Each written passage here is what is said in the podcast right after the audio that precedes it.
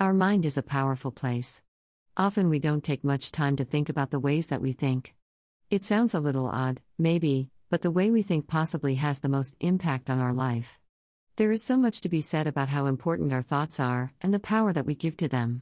All throughout Scripture, there are verses which speak on our thoughts and our mind. 2 Corinthians 10:5 says, "We are destroying speculations and every lofty thing raised up against the knowledge of God, and we are taking every thought captive to the obedience of Christ. In this verse, Paul is talking about taking every thought that we have captive unto Christ. This means to weigh our thoughts against the Word of God and to test our thoughts to check to see how they align with Scripture. The title of this is What We Identify as is What We Become. This isn't anything to do with gender or sexuality, but in how we view and see ourselves and our circumstances. There is a spiritual battle in the minds of humans, and it has been ongoing since the beginning of creation. The enemy wants our mind.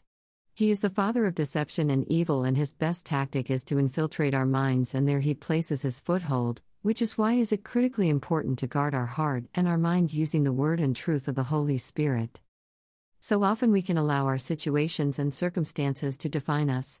It is what we give power to that has a hold on us. A long time ago, I read an article that I wish I could find or remember more specifics in it, but the main takeaway from it was that if we allow ourselves to dwell in self pity, in the victim mindset, as always having something go wrong, nothing ever going as planned, always being the one to have to be responsible for something, always being broke or having financial troubles, things in the house always breaking, never getting a chance to rest, etc., then that is what our life becomes. If we can only be aware of the negatives in our lives and only give our energy to our pity parties we throw, then that is what our life will become, and it will be miserable. When a person lives in this mindset and the hard times come, as they do, it is life, it further reaffirms the person's thoughts that their life is just so hard and they have it so badly, and the cycle continues. We then become hostage to our thoughts and they begin to control us, and most times the root of bitterness seeps in. Bitterness robs our ability to have true joy and happiness in all things. When our thought process is miserable, that is what we become miserable. This is what the enemy wants. He doesn't want people to live joyful lives with a positive mindset despite the circumstances that are faced. He wants to rob us of all of our joy, and that is what he works so hard at. It is our job to be diligent in guarding our thoughts so that does not happen. I recently did a Bible study through the book of 1 Peter, and so often trials and suffering were the topics. Peter wrote that we are called to suffering. In 1 Peter 4:12 13, 1 to 6 to 7, he writes, Beloved, do not be surprised at the fiery trial when it comes upon you to test you, as though something strange were happening to you. But rejoice insofar as you share Christ's sufferings, that you may also rejoice and be glad when his glory is revealed. In this you rejoice, though now for a little while, if necessary, you have been grieved by various trials, so that the tested genuineness of your faith, more precious than gold that perishes though it is tested by fire, may be found to result in praise and glory and honor at the revelation of Jesus Christ. Romans also has many verses which talk about suffering and through our suffering that God will be glorified and that the glory we will receive will be far greater than all of the trials we will face on this earth. Romans 8:18 says, "For I consider that the sufferings of this present time are not worth comparing with the glory that is to be revealed to us."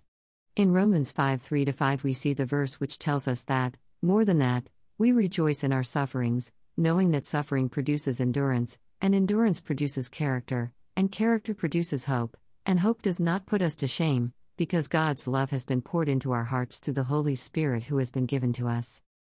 As Christians, at some point we have all probably read these verses and know what they say. However, what we do with them is much more crucial than just knowing or recognizing the verses.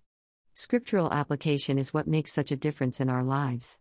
Faith without works is dead. We are to be doers of the word, not only hearers. God wants us to apply His word to our lives, and the way to do that is to surrender ourselves completely to Him and to take our every thought captive unto Christ. It is easy to say and want, than to actually do. It is a process, and it takes us being very intentional about the things we do and being aware of how we think, also, what we allow to influence us, and the way we allow any external situations to affect us. When we can face trials, whether they are brought on by other people or things in our life going against the way we thought they would, knowing that God works all things out for good to those who honor Him, we can have peace in our struggles. He cares for us and loves us and tells us to lay all our thoughts and anxieties down at His feet. His grace is sufficient in our trials and weaknesses. However, He also calls us to rejoice. Not just when things are grand and going well, but in our hard times and our struggles. When we can address our problems without allowing them to define us, then I believe we can know that He is truly working within us. It is all about perspective, everything in life is all about perspective and how we view things. If we view our struggles as, oh, of course this would happen to me, or I'm always the one going through hard times, or everyone has it so much better than I do, or I deserve so much more, then it really is time to adjust our mindset. This is an unhealthy way of thinking and does not glorify God. First of all, nobody deserves more. Anything and everything we have is a blessing from God.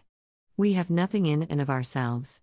If we view everything that happens to us as a learning experience or as a chance to grow in our spiritual and personal walks of life, then we will better be able to face challenging things when they inevitably happen to us.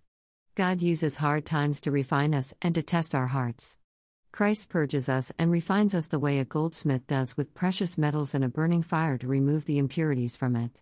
We are kept in the fire until we come through it reflecting Him, or until we learn and understand what He is trying to teach us.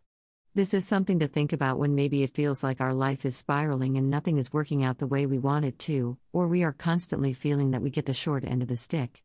I think God continually allows these things to happen until we, who call ourselves His children, wake up to what He is trying to teach us and truly begin to alter our mind and glorify Him from a genuine mind and heart.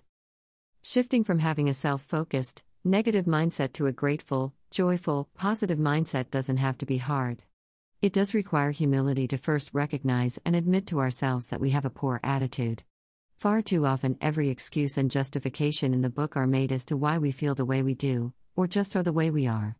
That is purely an act of pride and laziness to not have to address a problem, and by not addressing a problem, it takes away from having to step out of our comfort zone to do some work to fix it. Altering a negative mindset is very possible. Anytime complaints or self pity start to arise, immediately think of a few things you are grateful for. It will automatically stop our brain from being in self destruct mode and rewires us to begin to think more positively. I believe the reason this gratefulness hack works so well is because Christ calls us to give thanks in all circumstances, not just the good ones. Having an attitude of thankfulness changes so much. When we truly believe that Christ is for us always, then in any circumstance we can know that He will be there with us. Knowing who God is and knowing who we are in Him allows us to be able to shape our perspective. If God never changes and if we are in Him, and that never changes and we stay connected to Him, then the only thing that can change is our circumstances. It does not necessarily mean that the circumstances will change or go away or that things automatically become better, but in Christ our perspective changes and we are able to renew our minds in Him, therefore allowing us to be able to view the situations and circumstances around us differently and in a positive light. When we know our identity in Christ, we can walk through life with His peace and knowing that come what may, He is for us and He is with us. Our minds only need to stay fixed on Him, the author and finisher of our faith. Greater than